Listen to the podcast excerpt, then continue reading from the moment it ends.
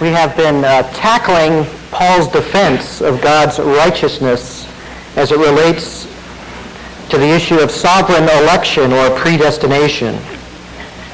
And the big issue really in chapter 9, chapters 9 through 11, is Jewish unbelief, why the Jews as a people and the majority of individuals did not receive Jesus as their Messiah. And on an important addition to that question is, does their unbelief mean that God's promises have failed? That's the most important question. Because if God made promises to them that were guaranteeing a certain future for them and they didn't believe and didn't get it, then what about the promises he made to us? It's a good question. So, does their unbelief mean that God's promises have failed? Paul says never. And he's going to build an argument on several points. The first, chapter 9, he's going to build an argument based on divine election. In chapter 10, he's going to build an argument based on the theology of the Jews themselves and uh, what salvation is and what righteousness is and how it applies in salvation. In chapter 11, he's going to say that there's still a future for Israel. God hasn't not only not failed them, he has a plan for them that is yet to come. The story is not over. But in chapter 9, he's dealing with this whole issue of God's sovereign choices. God's word has not failed. He is working out his own purpose in what has happened. Paul's answer includes both the faithfulness and the freedom of God to do what he wants. God is sovereign, and he determines the course of history in his own will. He does not get surprised, and he does not lose control. In chapter 11, he will explain exactly what is going on with Israel in terms of God's promise. But in chapter 9, Paul is explaining what is happening in terms of salvation and election.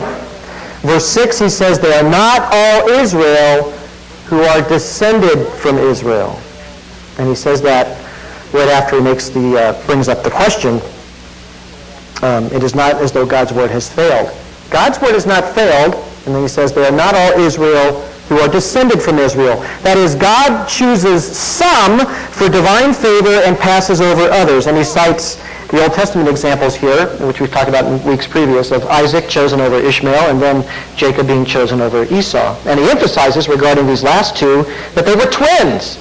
And yet one was chosen and one was not. And what happened to them was ordained by God and had nothing to do with being good or bad. Verse 11 says, though the twins were not yet born and had not done anything good or bad, in order that God's purpose according to his choice might stand, not because of works, but because of him who calls. It was said to her, the older will serve the younger, just as it is written, Jacob I loved, but Esau I hated. Now when you say this, right away comes the challenge in Paul's day and in our day, that if God chooses in this way, he would be unrighteous. It is inconceivable, some would say, that God would choose some for salvation and pass over others without regard to human distinctives, something that he sees in people. So the accusation assumes that a righteous God is acting on something he sees in men. For the Jews, this would be either their birth, that they are descended from Abraham, they would point to that, or their works, that they followed the law. Well, Paul disallowed God's choice by birth in verse 6 when he said, not all are Israel who are descended from Israel. And then he gives those examples. And Paul disallows God's choice by human merit in verse 11 when he says the twins were not yet born, had not done anything good or bad, and it's not of works. So God's choice is God's, according to his own purpose. Is God unrighteous then? That's the question that comes up in verse 14. What shall we say then? There is no injustice or unrighteousness with God, is there? Well, if you define righteousness, if your definition of righteousness is God choosing based on distinctions that he sees in people, then Paul would be saying that God is unrighteous because Paul says he doesn't do that. But Paul does not agree with that definition. That's why last week we spent the whole time ex- examining the word righteous and righteousness as it applies to God in the Old Testament. We concluded that God's righteousness, biblically, is his zeal for his own glory, which is always fitting and proper because he deserves all glory and honor and praise. To do anything less than act for the glory of his own name would be unrighteous, for God must be true to who he is. So, to borrow John Piper's definition of God's righteousness, It consists in his unswerving commitment always to act for the glory of his name. And Paul argues his definition by going to the Old Testament scriptures themselves. Indeed, he goes to the very heart of Jewish experience, which would be the Exodus. Chapter 9, verse 15, he says, For he says to Moses, I will have mercy on whom I have mercy, and I will have compassion on whom I have compassion. Now, this is plainly an expression of divine sovereignty in dispensing saving mercy. And I think it would be really helpful to see the full context of this verse in Exodus. Somebody was teasing me last week. They said, uh, not only did you preach a whole sermon on one verse, you preached it on one word, which is not what I usually do. But So this week it's going to be just one verse because we're going to spend a lot of time now in Exodus. So go on back there to Exodus because I'm going to explain this text in its context. It's very important to understand it in its context, I think. So turn to Exodus chapter 24. Um, really seeing Exodus, this quote from Exodus, uh, in Exodus, reinforces the concept of righteousness in God, which we've discussed, and you can see in a historical situation this theological understanding of God's righteousness played out. That God's righteousness is his unswerving commitment always to act for the glory of his own name. Now, Exodus, of course, is the great rescue of the Israelites from bondage in Egypt, and it's by a series of divine acts, incredible miracles. It was a salvation or deliverance that was wholly achieved by God himself. Fantastic miracles were the norm for that unique time. God even overthrows with complete destruction an Egyptian army sent after Israel, the most powerful army of the day. Once delivered, God brings them to Mount Sinai and God speaks to them the Ten Commandments. But they are so utterly fearful of his voice and his glory that they don't want to hear God speak to them. So he summons Moses up to the top of the mountain to receive God's law in more detail, and Moses is given the task of go-between or mediator between God and the people. Now, that all happens in chapter 19 and 20. In the middle of chapter 20 through 23, Moses is given more detailed revelation um, and several very clear warnings about the evil of idolatry. Of course, there's the Ten Commandments in chapter 20, which has the warning about idolatry, but there's a couple other places where it's re-emphasized. Then in chapter 24, where I want you to look, Moses returns to the people, tells them everything God said, and wrote it all down, the text says, and they build an altar, and they worship, and Moses reads the words of God that he wrote down. After he'd already shared it with them, he reads it to them again. So it's already written. Then we can see the people's response in verse 7 of chapter 24. Then he took the book of the covenant and read it in the hearing of the people, and they said, All that the Lord has spoken we will do, and we will be obedient. So Moses took the blood and sprinkled it on the people and said, Behold, the blood of the covenant which the Lord has made with you in accordance with all these words. And that is the Mosaic covenant in the Old Testament the people with full knowledge of all God's commands promise to follow them. And the blood represents what all ancient covenants intend, that a death should come upon the one who would break the covenant. That's what the blood is for. If you remember in, early in chapters, uh, in Genesis chapter 17, when Abraham receives his divine vision and he sees these animals cut in two and the smoking furnace passing between the cut animals. That's the way people would make a covenant in the ancient world. They'd chop an animal in two and pass between the pieces together. And the idea was, may this happen to me if I break my word. So Moses is sprinkling the blood on the people. They would understand exactly what was going on. Then follows an amazing um, moment of fellowship between the leaders of Israel and the Lord himself uh, in his presence. Probably a pre-incarnate appearance of the Lord Jesus Christ, although we can't prove that. But verse 9, it says that Moses went up with Aaron, Nadab, and Abihu, and 70 of the elders of Israel, and they saw the God of Israel. And under his feet there appeared to be a pavement of sapphire, as clear as the sky itself. Yet he did not stretch out his hand against the nobles of the sons of Israel, and they beheld God, and they ate and drank. So there's fellowship in the presence of God. Now, in verse 12, this is the part we all know. Moses is invited up to the mountaintop to receive even more revelation. Now the Lord said to Moses, Come up to me on the mountain and remain there, and I will give you the stone tablets with the law and the commandment which I have written for their instruction. So Moses arose with Joshua, his servant, and Moses went up to the mountain of God. But to the elders he said, Wait here for us until we return to you. And behold, Aaron and Hur are with you. Whoever has a legal matter, let him approach them. Then Moses went up to the mountain, and the cloud covered the mountain, and the glory of the Lord rested on Mount Sinai. And the cloud covered it for six days, and on the seventh day he called to Moses from the midst of the cloud. And Moses, um, I'm sorry, and to the eyes of the sons of Israel, the appearance of the glory of the Lord was like a consuming fire on the mountaintop. And Moses entered the midst of the cloud as he went up to the mountain, and Moses was on the mountain 40 days and 40 nights. That's the part we know. Less than six weeks. Then in chapters 25 through 31 contain all the detailed revelation that Moses received about the religious system of Israel and the tabernacle and the priesthood and all of that while he was there on the mountain. Now, um, it comes to an end with a beautiful um, divine gift that God gave to Moses. If you look at um,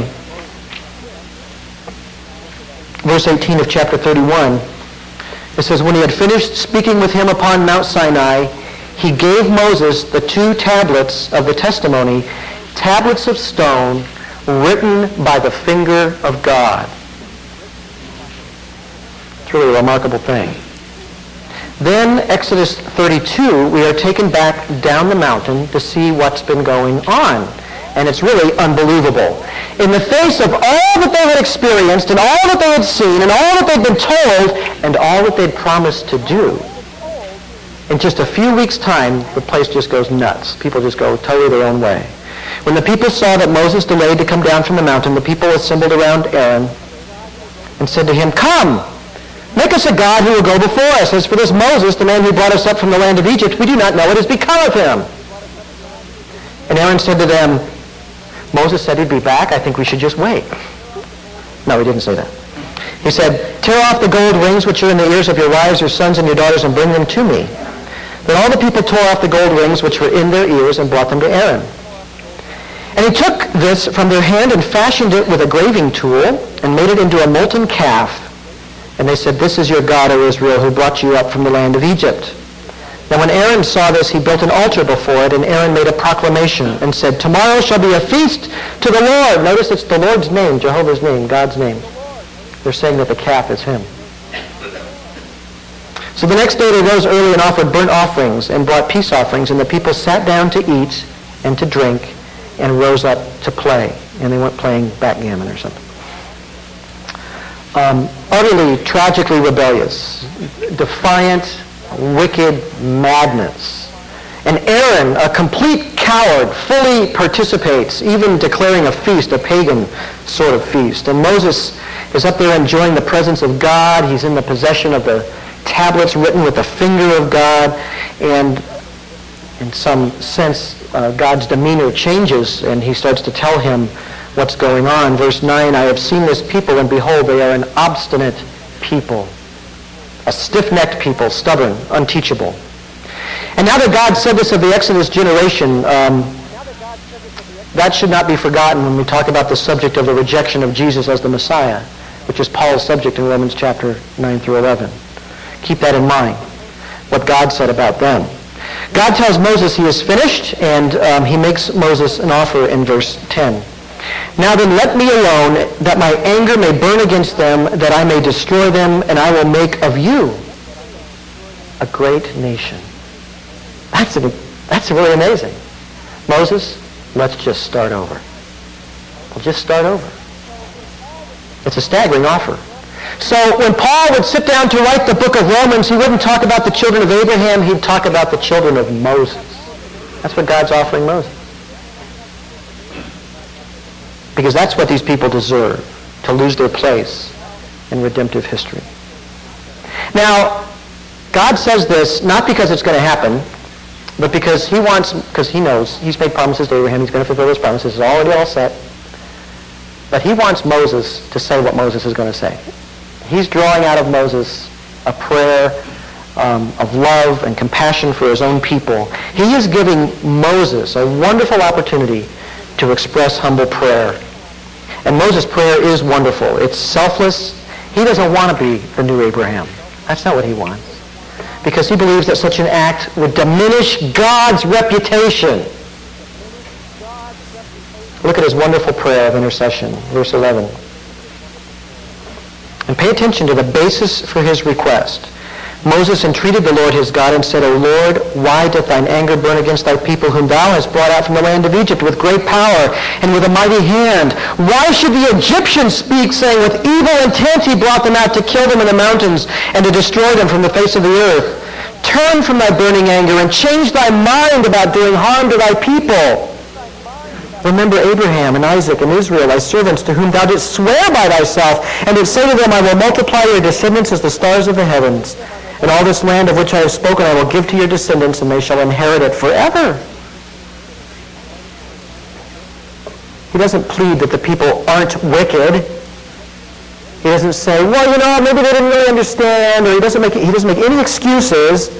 They deserve the worst in perfect justice. But he does plead on behalf of God's reputation. Why should the Egyptians say God brought them out to destroy them? And he also pleads based on God's promises. Remember Abraham and Isaac and Jacob that you promised them these descendants and this land forever. So Moses' prayer is entirely God-centered and expresses concern for God's glory, and God relents. He listens to him. Now, I don't believe for a minute God would break his promises to Abraham, but by saying what he did, he let Moses shine in his love and his humility and his faith.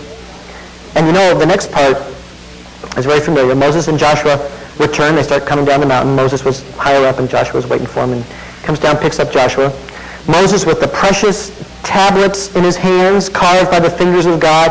And it's, what's really interesting thing is how the whole text just kind of slows down in verses 15 and 16. You've got all this exciting stuff going on. It just stops to tell you about the tablets. It says Moses turned and went down from the mountain with the two tablets of the testimony in his hand, tablets which were written on both sides. They were written on one side and on the other, and the tablets were God's work, and the writing was God's writing engraved on the tablets. Precious beautiful, sacred, unique, utterly unique things in the whole world written with God's own writing. Moses picks up Joshua on the way down, and Joshua says, I hear the sound of war down in the camp. And Moses says, no, it's the sound of singing that I hear.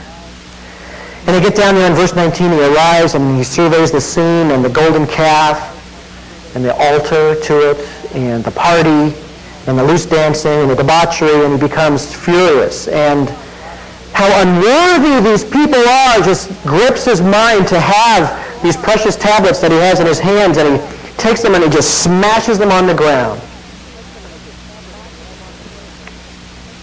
And then verse 20 says, He took the calf which they made and burned it with fire and ground it to powder and scattered it over the surface of water and made the sons of Israel drink it.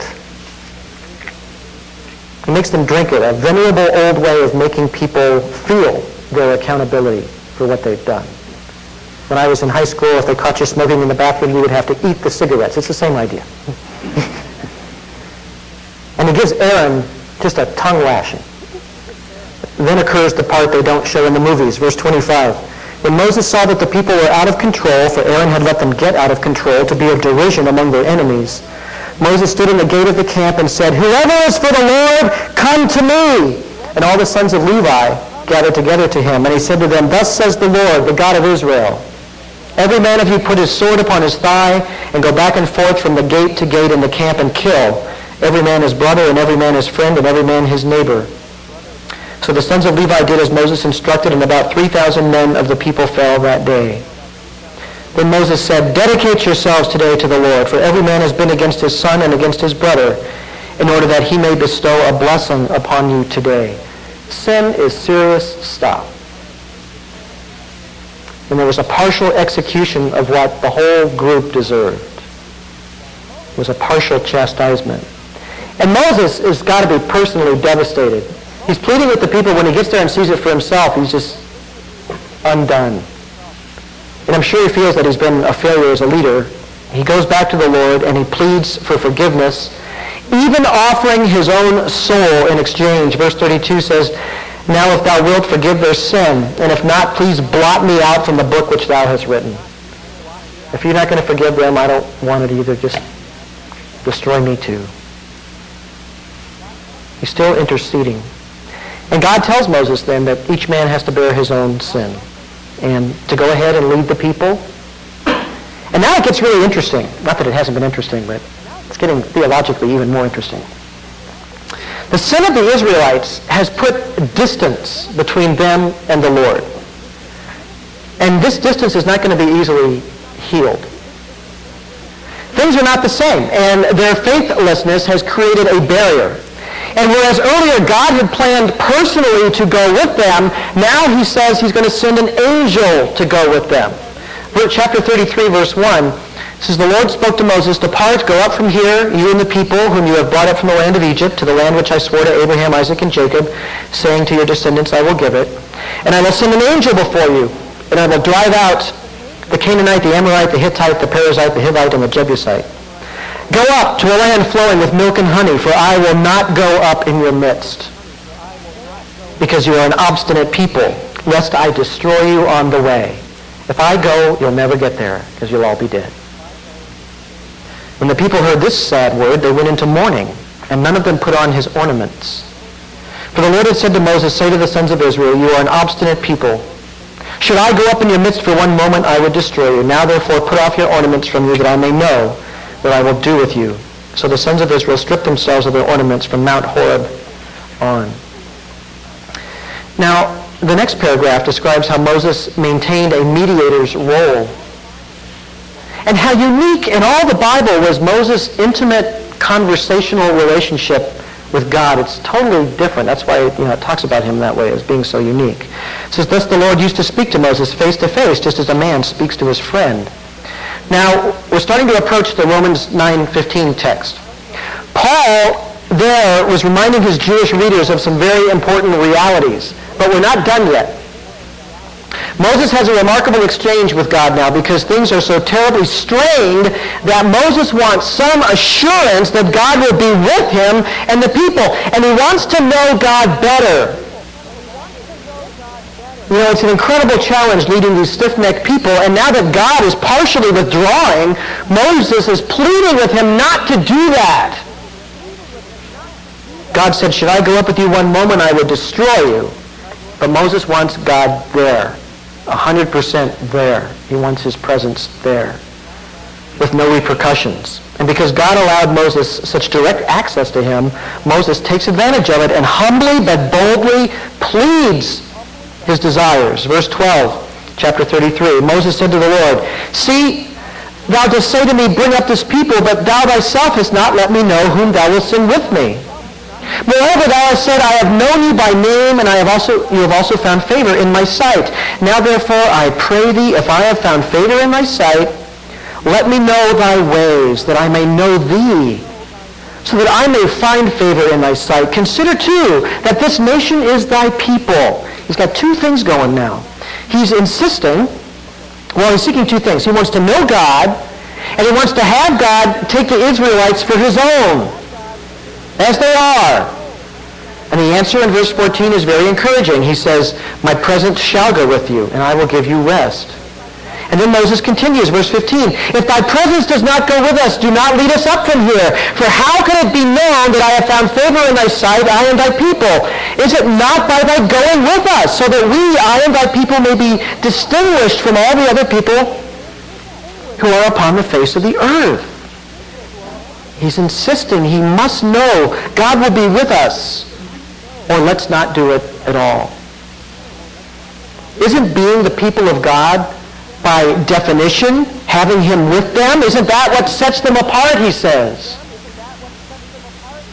Then the answer is again encouraging. Verse 17, the Lord said, I will also do this thing of which you have spoken, for you have found favor in my sight, and I have known you by name. And Moses overwhelmed with God's favor. And he wants to know more, more about God's nature. In verse 18, he says, I pray thee, show me thy glory. Now remember, we're living on this side of sacred history. I mean, we know so much more. We know the whole story. We have full revelation of God's dealing with Israel and the whole world prophetically. We know Christ, all the fullness of deity dwelling in bodily form, he who came to explain the Father to the world. We have, we have Moses already. We have the prophets. We have the Gospels. We have the epistles. We have the Psalms. We have the Proverbs. We have all that stuff Moses didn't have.